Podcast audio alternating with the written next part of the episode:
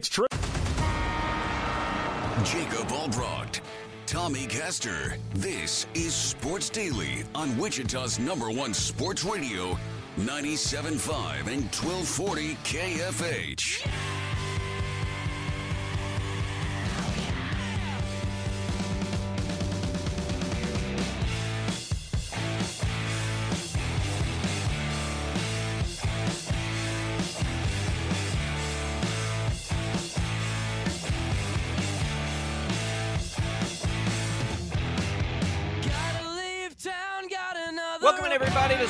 Daily. Jacob Albrock, Tommy Castor, Jad Chambers producing for you a Tuesday edition, a Sunflower Showdown edition, and a Super Bowl preparation edition of Sports Daily. We'll talk about that big Sunflower Showdown, round two, 7 o'clock, Allen Fieldhouse tonight, between the 8th ranked Jayhawks and 7th ranked Wildcats.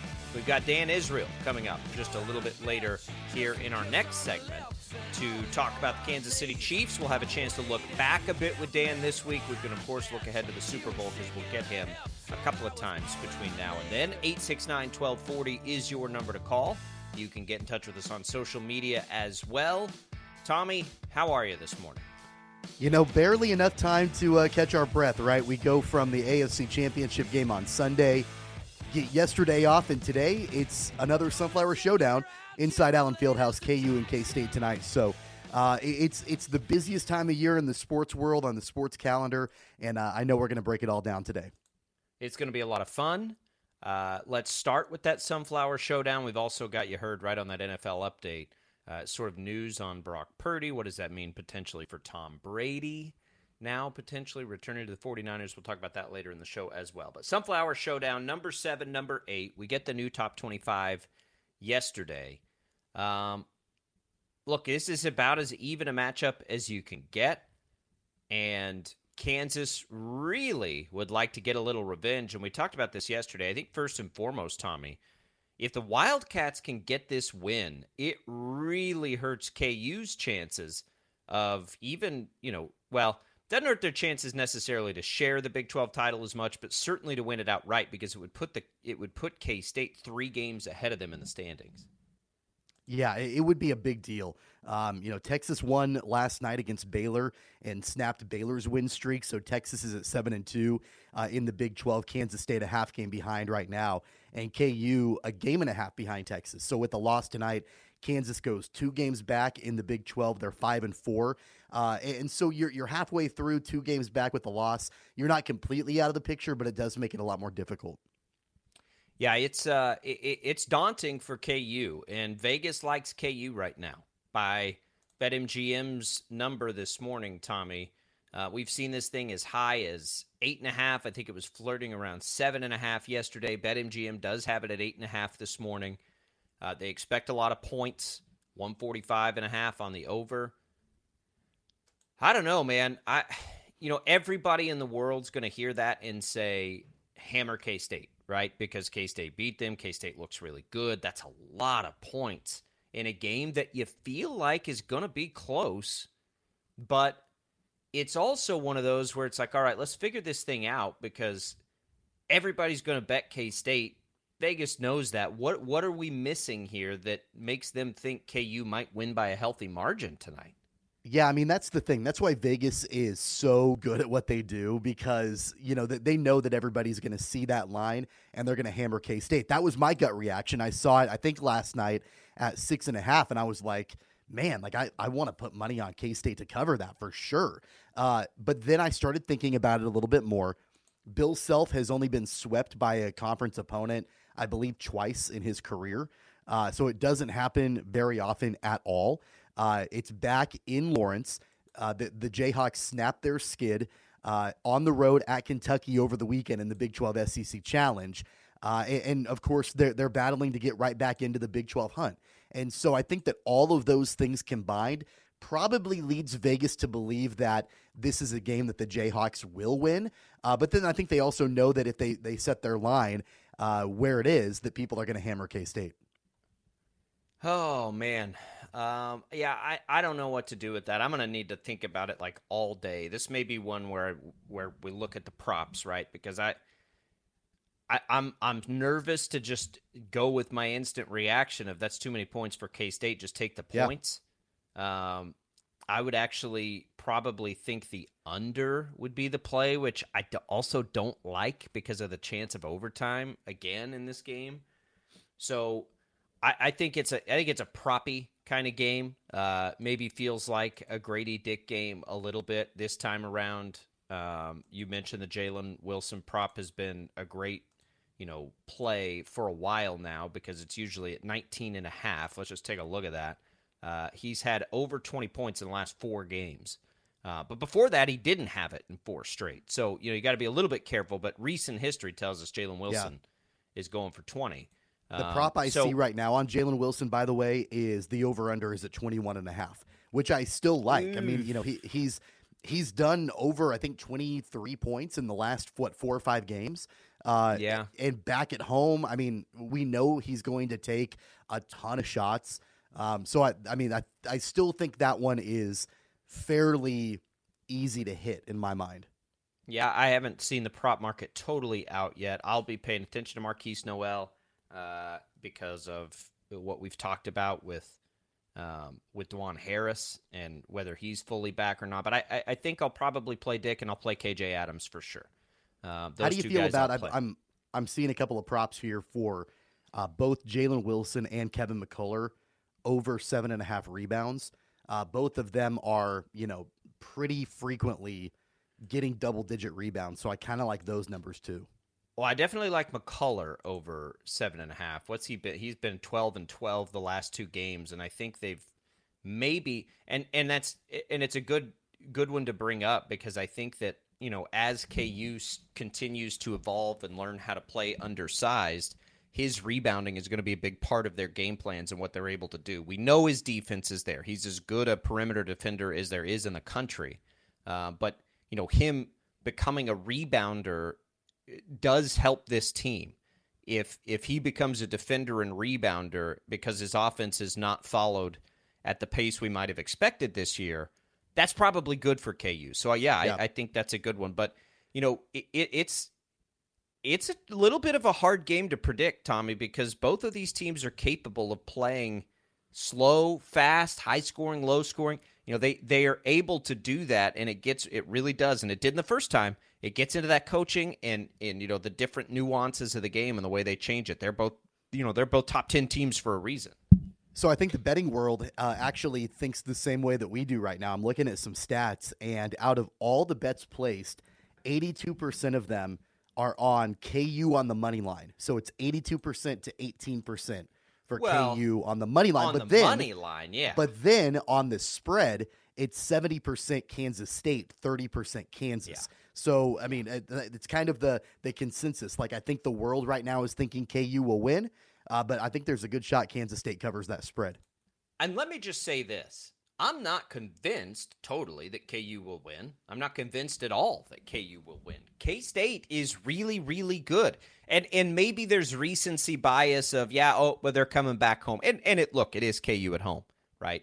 But K State is a legitimate bona fide top 10 team. They might be a top 5 team. There's there's no and I and I still that's still amazing for me to say. Because when this season started, the expectation was don't finish at the bottom of the Big 12. That's I mean that is just wild how much better they are than and not that we knew. We had no idea how good they would be. It was a total unknown. But at this point, watching them as often as we as we've watched them, they're not missing anything, right? And they're about to get Gasson back and get a really a, a nice big that they've been missing. And I think he's back for this game. Um, He was back I- I over the believe. weekend. I think he played limited minutes in the But Big I think 12 he's SEC back, showdown, back. but yeah. I think he's back back for this game. Bill Self certainly it sounded like yesterday thinks he will be. Like I think his limited may go away for this game. And you know that's that's big because we've talked a billion times about KU's lack of size down low, but they just handled Oscar Tshiebwe. I don't know. I it's I think even more so than the first time around, it's a really hard one to try to predict and one that we can just sit back and enjoy because there's really I mean, there's not a lot when two teams like this play that are as versatile as these two teams both are, because not all great teams are versatile, right? A lot of great teams are just going to impose their will on what they do no matter what you do. K State and Kansas, neither one of them feel that way to me. Like we see them play different yeah. styles of basketball just about every night, right? They come out, sometimes they run, sometimes they lock down defensively, sometimes they fly high, sometimes they take a ton of threes. Like they they're two very versatile teams and I think that makes a game like tonight, like I throw up your hands, like I don't know what they're going to do. Well, keep in mind the difference maker the last time these two teams met was Desi Sills. He had 24 points off the bench, and so uh, you know, of course, Keyontae Johnson and, and Markquis Nowell led the team, but Desi Sills was a big reason why the Wildcats won that game in Manhattan a couple of weeks ago. Um, I think one of the keys for the Wildcats will be if they can out physical KU, um, out tough KU. I think that's going to be um, obviously a big part of why the the Wildcats could win this game. But for Kansas, you know, if if they can get out and run, and if shots can drop in transition, uh, and, and, if the the three ball is falling, I know Grady Dick is feeling a little bit more comfortable. Dajuan Harris had a couple of big threes the other night. Uh, they need him to not turn the ball over. Also, that's going to be a key reason why the Jayhawks will win. I mean these these are are two very evenly matched teams. They play I think they prefer to play different kinds of basketball between the two teams.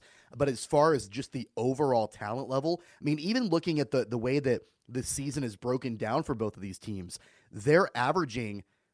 I mean, there's about a point difference between what the two of them are, two teams are averaging in points per game throughout the season. There is less than a point difference on what they're averaging points against this season. Their field goal percentage is nearly identical. Their rebounds a game nearly identical. Like these two teams match up so well. And, and I think that's why, at least going back to the conversation about the line, I was surprised to see it in the favor of KU as big as it was. Well, I mean, look, K State. I'm I'm surprised too. K State just won a game where 114 points were scored. Right in the Iowa State game, there were 156 points scored. The Texas Tech win, uh, there were 126 points scored. The Kansas game before that, 165 in overtime. Like they go up and down. Like it just there I, I feel like they adjust more than they say, all right, we're gonna come in and we play our style of basketball. KU is a little bit similar.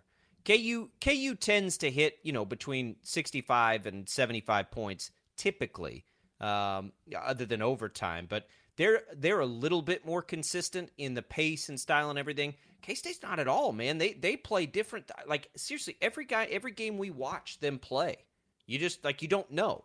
Is it going to be one of those games where they grind it out, like when they played Wichita State? Is it going to be one of those games where they absolutely run the floor and go high flying, fast paced, like uh, maybe the Oklahoma game? They're just they're capable of both. So I don't know you know that that tells me they probably would especially on the road that they'd probably want to make this a slow down grind it out type of game um, which goes to your point of you know being more physical and that's fine but that doesn't work if ku shoots the ball well and if ku shoots the ball well and it becomes apparent it's going to be an on night for those shooters k-state's going to have to adjust on the fly but they can we've seen it and that's what makes them so good because again, like I fully suspect they'll come in and they'll want to run a slow pace in this game. That would be my guess. That could go out the window in about five minutes if if they if KU comes out hits two or three three pointers, uh, gets up to a six or eight point lead. K State could throw that game plan right out the window and say, "Let's run, boys," because we don't have a choice here. K, KU's feeling it. They're going to shoot the ball well tonight. We're going to have to score, and and that's what I've really enjoyed about watching them is they do that within a game, like on a dime. They they flip a script like that.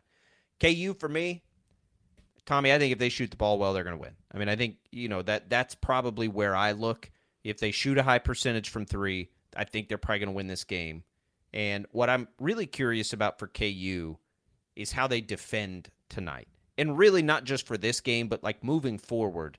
That's always a part of KU's greatness is they always by the end of the year they're one of the best defensive teams in the league. And that's going to be a tall order with Iowa State and Kansas State and some of these teams in the league this year but they they do need to get there if they're going to be the best versions of themselves. Yeah, on top of that too, and we haven't even mentioned it, uh, Zuby Ejiofor is out and going to be out for an extended period of time. Uh, it, he was in a walking boot after the game against Kentucky, and Bill Self said that he's going to be out at least for a while. So Ernest Udeh uh, will be the, the first big off the bench for Kansas. So an already short bench and an already, um, I would say, unproductive bench for the most part that we've seen recently for Kansas gets even shorter uh, with the loss of Zuby Ejiofor. And so, you know, that, that the way that Bill Self manages the bench, the way that he manages uh, the the minutes from the starters, and and this could very easily be a game when you're playing a talented team like K State, and you're you you've got to get a win to be able to get back into the hunt in the Big Twelve, where you could easily see guys like Jalen Wilson and Dajuan Harris play pretty close to the full 40 minutes.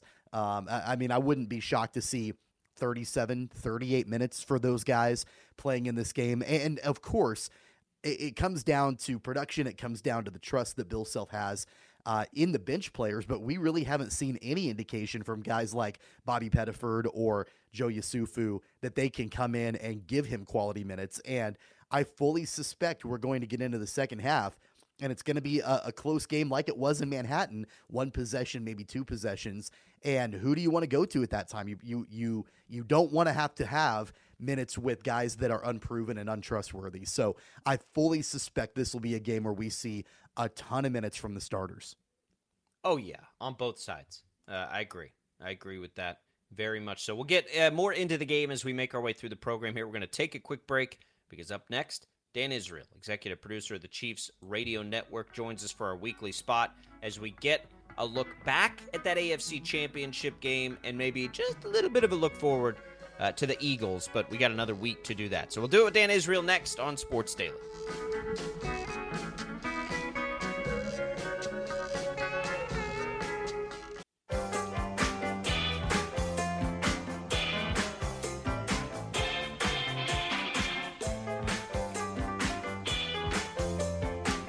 Uh, Tommy, I'm backwards here this morning. Dan Israel's coming up at 10 a.m., as he always does. Uh, I've been crossed up on that for the, the last 48 hours. Uh, so we'll have Dan a little bit later in the show. Top of next hour, we will get to Dan Israel. Uh, Tommy, let's talk about this San Francisco 49ers quarterback situation. It is one that's going to be a lot of fun to follow. We get the news yesterday that Brock Purdy has a, uh, a UCL injury that's going to keep him out six months. Tom Brady's going to be looking for a new home. They, you know, they had an opportunity last time. It sounds like they went with Jimmy Garoppolo. That's fine. San Francisco's got like a mess at quarterback, right? You don't know about the future of Trey Lance. He's been hurt. Jimmy Garoppolo's always hurt. Now Brock Purdy's out at least six months. Even if Brock Purdy is the future of this franchise, don't you think it makes way too much sense to go bring Tom Brady in for a year? And say, Purdy, get fully healthy. You're going to sit next year. We're rolling one year with Brady, and then the job's yours. Yeah, 100%. And I think I wasn't on board with that for a while. Uh, like if Brock Purdy hadn't have injured himself in, in the NFC Championship game, uh, then I would have said, you know what, I think that they probably should roll with Brock Purdy next season as the starter, but he's going to be out for six months. Trey Lance has shown you nothing in his time uh, in San Francisco, and Jimmy Garoppolo is not coming back. Uh, and, and so I think that you, I think you have an opportunity here. The door is open for one year of Tom Brady, and then roll with Brock Purdy. Now, I think the only question would be, we all know Tom Brady. What if he wants to play longer than one more year? And we won't know that until we get to that point, and the 49ers won't yeah. know that. And Tom Brady won't know that either. But what if he plays a year, he enjoys it, and decides, hey, I want to keep playing in San Francisco? Then you've got Brock Purdy sitting on the bench for even longer. That would be the only risk. Well, the only reason I think Brady would do that is because he found a tremendous amount of success, and I think San Francisco would be just fine having that problem. I also think you can have a pretty honest conversation with Brady and just say, let's do a one year deal, and then we'll figure it out from there. Um, I, I do think Brady would love the idea of playing for his hometown, uh, the team he grew up loving. And, and the reality of it is, even more than that, is it would be as good a fit as you could draw up. Good tight end, good wide receivers, strong line, and a team that leans on the run game, right? That's what Brady thrives in right now at this stage of his career. It's what he thrived in early on in Tampa, right? That made him an MVP candidate for his first two years there, and a great defense. It it is the perfect fit for Tom Brady. Everything about it is the right fit for Tom Brady.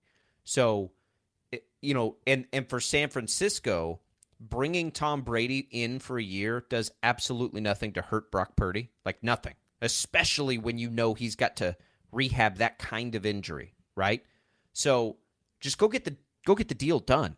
I, I hate the 49ers, and I want this to happen because it's a good fit. It would be a storybook ending for Brady. I do think he's coming back this year. I also think this is going to be his last year. And I think if he'll just put that out there, you know, early on, which I, I go back and forth on that because you don't want like the swan song thing either. That's annoying when that happens, right? The Derek Jeter goodbye tour. Give me give me a barf bag, right? Like who cares? Just let him play. Um, but that would be pretty storybook and he's got that Fox job sitting there. And you know, maybe he wants to keep playing. That's fine. If he does, go be a free agent again. Like go find the next bet. Be the, be this hired gun at this stage that just comes in and gives cities a chance to win Super Bowls. How that would be so awesome. Uh, but I, I, do think it makes too much sense. I do think it's going to happen. Um, the other one that we're keeping an eye on now is Aaron Rodgers it really feels like Aaron Rodgers' time in Green Bay is done. Whether he retires or keeps playing, right? There, there's you're starting to see reports, which are of course intentionally leaked reports, that Green Bay prefers that Aaron Rodgers move on, and I don't blame them. One, he's getting paid way too much. Uh, two, you know, at some point you got to turn the page. And Jordan Love, you got to take a look. As an organization, they're not winning a Super Bowl next year with Aaron Rodgers at quarterback. So if that's not going to happen, you might as well take the next step. And I think that makes sense. So they they want to move on. Question is Aaron Rodgers has got that money there. Does he want to move on? And you know, I I think that if you're a team and the Jets are the team that's getting mentioned and and I think the Jets would be a great fit. Cold weather, Hackett's there, familiarity now, great defense, pretty good line, really talented group of pass catchers uh, have, you know, sort of formed there and you know just hoping Breece Hall comes back a strong run game. So you look at that fit, and it makes a lot of sense. So then, if you're the Jets, do you trade the capital to get Rodgers and pay that contract? I think you probably do if you're the Jets because you feel like you're pretty good right now.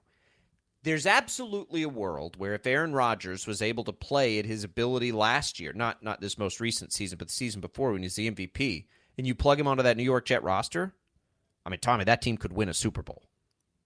Yeah, uh, you know, I think that the the one thing that the Jets have uh, that could be really appealing to Aaron Rodgers is all of that young talent and Breece Hall coming back, yeah. fully healthy. Garrett Wilson uh, is one of the great young stars in the game. Sauce Gardner on defense, like they've got a really really good core. Uh, I'm with you. He's not going back to Green Bay. I don't think he wants to go back to Green Bay. So yeah, whether or not these reports are being intentionally leaked. I think it's a mutual thing. I think the Packers are ready for him to be done, and I think he's ready to be out of there too. Uh, and so, uh, you know, I'm my only question is, and I've said it before, I don't think he's retiring. So my only question is, where's he going to end up? And I think the Jets are likely. I still think the Raiders aren't out of the question because of the Davante Adams connection. Uh, sure. But I do, I do think that he would like the opportunity to be in New York with the New York media. Um, he lives off that stuff. I think it would be really exciting. And I don't think that the Jets. I mean, I'm, I'm going back. I'm trying to think of the last time they had a really, really, really high profile quarterback. They had Brett Favre for a year. Um, but really, I mean, probably what Joe Namath was probably the last time they had like somebody that loved the press, like Aaron Rodgers loves the press. Uh, and so it could be the second coming of, of Joe Namath in, in New York for, for the Jets. So I think that would be really interesting to watch. My only question is with the Jets, while they do have really talented receivers, they're really young receivers, and that's what Aaron Rodgers had in Green Bay. And there was some drama early on in trying to get on the same page with them. So I wonder if that would be uh, an issue for Aaron Rodgers. But regardless, I, I, I think it's a really good fit. Well, yeah, it, it is. And and look, the the question isn't as much about um, does Aaron Rodgers want to move on as much as it is can Aaron Rodgers move on? And does he want to move on at the cost of his uh, at the cost of his massive contract, right? Because you got to have somebody take that on. Yeah, he might want to move on, and Green Bay might want to move him on, but nobody might want to take on that contract, right? So it may not be quite as simple for him. Now, he could easily just say, I'll take a pay cut. But eh, I don't know that I get the vibe Aaron Rodgers is going to do that. So we'll see. I, I, think his a little more complicated than Tom Brady's. Um, but but don't you think also that the and we talked about the the motivations of these two guys before, but the motivations and the situations are so different between Tom Brady and Aaron Rodgers. Where with Tom Brady, it's the best fit possible, a quarterback away from winning a championship. And clearly, that's San Francisco. They almost made it all the way to the Super Bowl with Brock Purdy and Josh Johnson at quarterback. Uh, so that's got to be the motivation for Brady. We know for Aaron Rodgers, I mean, he's on record saying that he feels like he could win another MVP in the right situation. So, right. I think you look at the the motivations of these guys vastly different when you're trying to figure out what would be the best fit for them. And they both look. They both want to win Super Bowls, but it is a nice little insight uh, as to what drives these guys. Aaron Rodgers seeks individual greatness. Tom Brady seeks championships. Um, it, it's not. That's not breaking news. It's always been that way, and it works fine for both of them, too. By the way, like no no big deal. They they're both great. I don't know. I, I want to see them both in new places. I will say that. Like, let's get both of these guys in some new spots and just see what's left in the tank. It's going to make for a fascinating off season if that happens.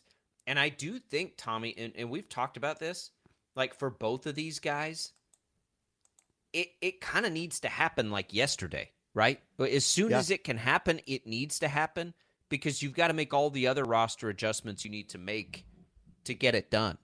And so I don't suspect this is any drama that like leaks and lingers close to draft day because teams have to prepare for it.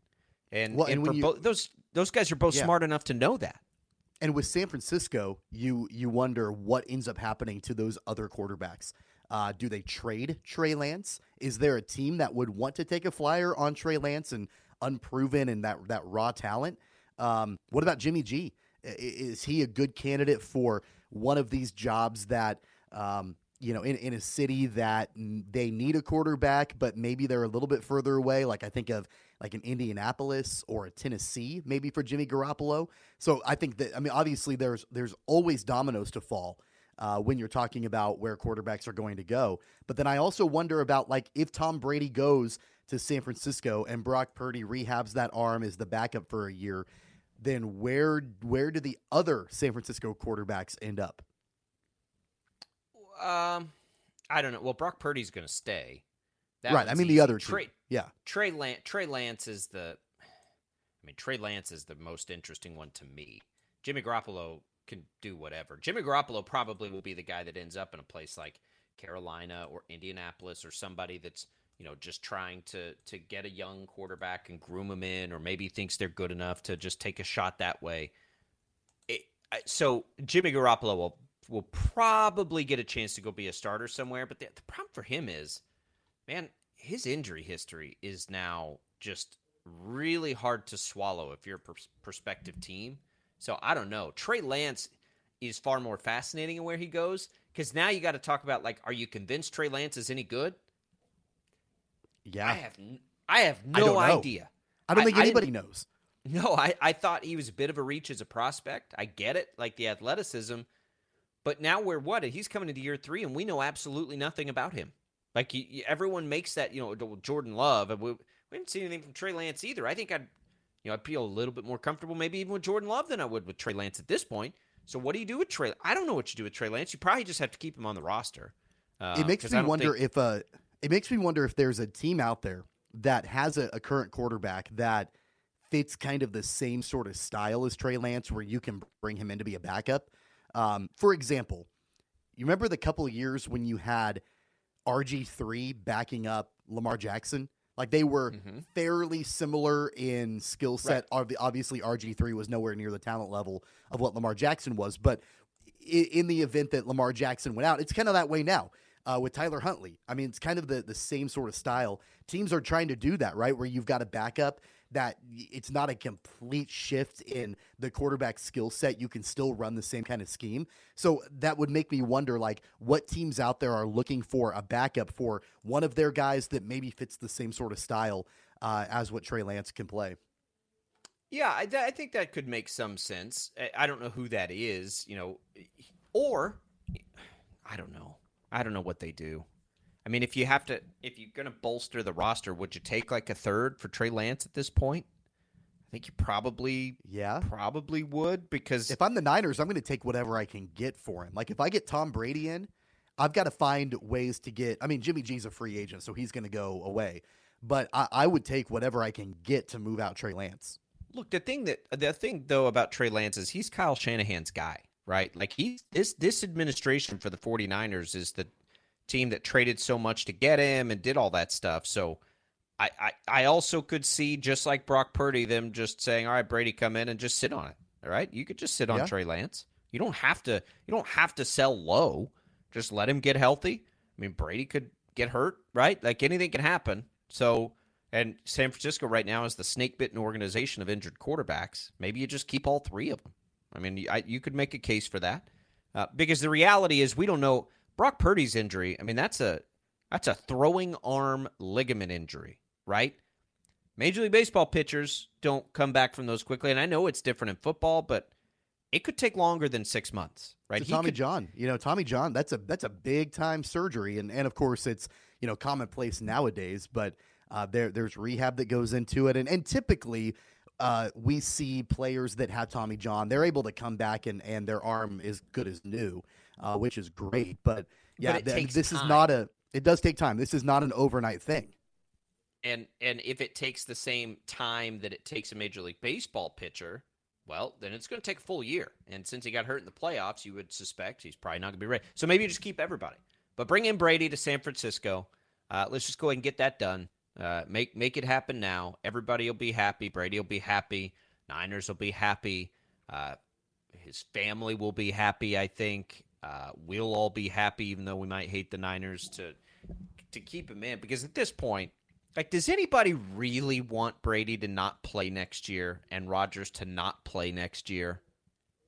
I, I don't know. You know, there were now. If you asked that question about both those guys like six years ago, everyone would have said, "Get them out of here." Yeah, I don't know that that sentiment exists anymore. I think everybody's sort of intrigued by this and just like let's let's just keep him around one more year. And the reality is bad quarterback play is the worst thing for the NFL. So, yeah, keep those guys around. As far as Tom Brady is concerned, uh I just we're never going to get rid of the guy. So might as well just see how long he can last. I, I, at this point, I'd love to see him play until he's 50. I mean, I, and maybe he can. Uh, I know you think this might be his last year, but one thing we know about Brady is that if he he feels like he can play, he's going to keep playing. I, at this point, like just ride it as long as you can. Yeah, it's it's going to be fascinating to watch, and we'll continue to watch it. All right, we'll come back. The Royals make some news yesterday. Uh, they bring back their old arm in Zack Greinke. We'll talk about that. We'll have a giveaway. Uh, Dan Israel, top of the hour. We'll do it all on Sports Daily as we roll forward.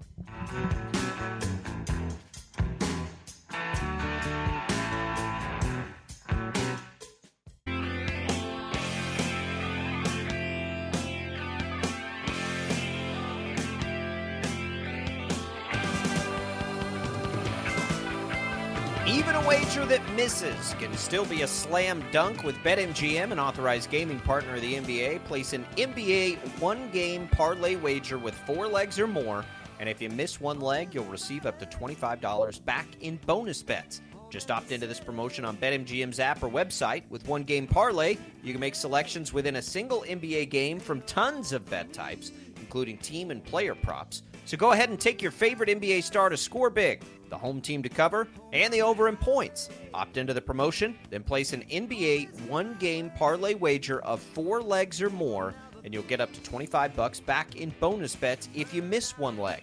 Visit BetMGM.com for terms and conditions. Must be 21 years of age or older to wager. Kansas only. All promotions are subject to qualification and eligibility requirements. Rewards issued as non withdrawable bonus bets. Bonus bets expire in seven days from issuance. Please gamble responsibly. Gambling problem? Call 1 800 522 4700.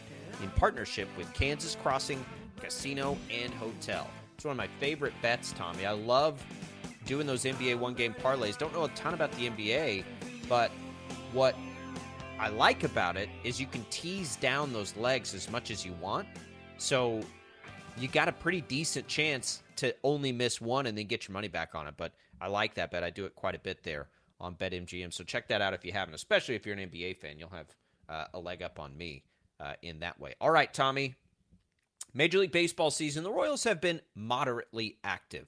And they make a move yesterday that I actually love. Zack Greinke's coming back, and we didn't know if that was going to happen for a lot of reasons. We didn't know if he still wanted to pitch. We didn't know if the Royals were still going to think that was a good fit. It was such a great story going into the year last year. But look, he had a 368 ERA over 26 starts, gave you 137 innings. He doesn't strike anybody out anymore, but man, he's an effective pitcher. And he's exactly what this team needs. You heard all the stories of how much those guys learned about being a pro from him. Uh, this this makes a ton of sense to me for the Royals. I actually like this move a lot, and I, I'm beginning to give the new administration like a B minus on this offseason. C plus B minus. Like I don't think it's a disaster. I think they've traded away some of the right pieces. I think they're getting back in return for those trades what they need to, which is bullpen arms, which is the only way they win games this year is if they have a great bullpen. And they're freeing up space for those young guys. You bring in Zack Greinke to continue to help the young starters. I like it, and I think their heads on straight, and they're not going into panic mode in a time where they very easily could go into panic mode because they want to build that new ballpark.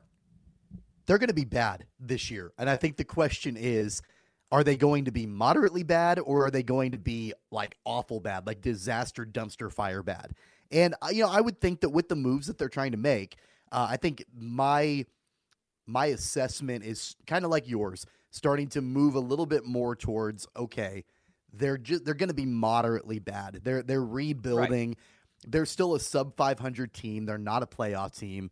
Uh, that they're probably I don't know fourth place in the division kind of team for this season. But one thing that JJ Picollo is doing and Matt Quatraro doing, they are attempting, at least in this first off season, to put the pieces in place to be able to have some better long term success. Uh, and trading away some of the pieces that are not going to help get you there long term. So I understand that. Zack Greinke, you know, you teased him uh, before the break and you said the Royals are bringing back an old arm and I like literally an old arm, like he's old. Uh, yeah. But th- that that that's okay. Uh, I think for this season, I mean, I I can't imagine that Greinke is going to pitch maybe any longer than next season. Uh, but regardless, he does eat up innings. That's the big thing I think for Royals pitching this year is eat up as many innings as you can. Um, but they do have a little bit of a better bullpen now. You would think on paper than what they had a year ago. So uh, I think we're we might hopefully see some moderate improvement in pitching overall. There's still going to be a bad pitching staff, but maybe a little bit better than a year ago. Yeah, look, um, I 65 wins was a year ago. I it's it's I, I don't think it's going to be that bad. I think baseball is one of the hardest sports to predict how good a team might be or could be if things fall in line and it just goes well, right? Because baseball is such a streaky sport anyway. Um, could they mess around and get close to 500 and be in the mix for a wild card? I think they probably could. And what makes that interesting is if they get into that point, now you're looking at a situation where do they become aggressive at the deadline? And that's where it's hard to predict now what they might be able to be because it's hard to predict whether they're aggressive at the deadline, right? Like if they if they're in the mix, if they got hot early in the year enough to get them in the mix by deadline time, that's when they may get aggressive and say, "You know what? Let's go find some guys and get, you know, get those in there." And so We'll we'll see. I, I wouldn't just, do that. I wouldn't I, do that. Well, for for a wild card, a potential wild card, and uh, the last thing you want to do if you're the Royals. Well, they're not going to trade got, the young assets. They might trade got a prospects. strategy for long term. Wh- why would you want to go and, and well, get rid of? So here's here's where the Royals here's where the Royals get really complicated to me, right? Like when you talk about trading prospects, basically all their prospects are up at the big league level, right? They called them all up. So now, like the value of the prospects behind the, the guys that are on the roster now, those are all guys that you've got long term visions of anyway. So it, it gets a little easier. They don't have a great farm system, but it gets a little easier when you know basically your entire roster is young to trade young guys because they're probably blocked anyway if you've evaluated things right. So I don't know. And I'm not saying they'll go trade for like the top starter on the market, but it's hard to predict a full season because of that element of things. Now, listen, I don't think any of that's happening. I think they'll be better than they were last year. How much better is a little hard to predict, but I don't know that they'll be that much better, right? I do think the Zack Greinke uh, move makes a ton of sense for this team, though. So uh, we'll We'll continue to make our way through their offseason. We're getting close. It's about to be February. That's wild. Uh, but we'll do that. All right, Dan Israel is coming up at 10. 869 1240. And get those calls ready after we talk to Dan. We'll do that next on Sports Daily.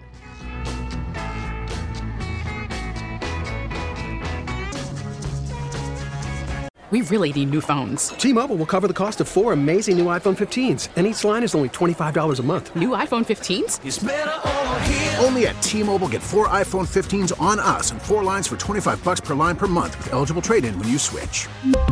Minimum of four lines for $25 per line per month with auto pay discount using debit or bank account. $5 more per line without auto pay, plus taxes and fees. Phone fee at 24 monthly bill credits for all well qualified customers. Contact us before canceling account to continue bill credits or credit stop and balance on required finance agreement due. $35 per line connection charge apply. Ctmobile.com.